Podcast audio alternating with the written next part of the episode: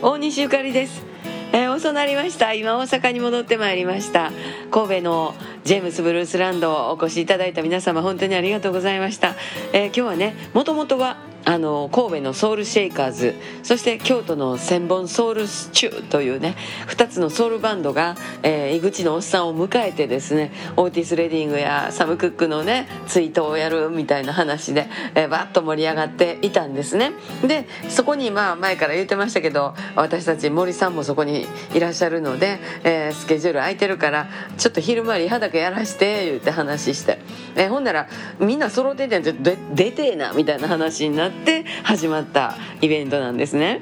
井口のおっさんの代わりに一生懸命答えてまいりましたけれども一応京都神戸大阪と、ね、3つの三都物語ソウルバンドが揃いましたということで大変にぎにぎしく楽しかったです。また明日。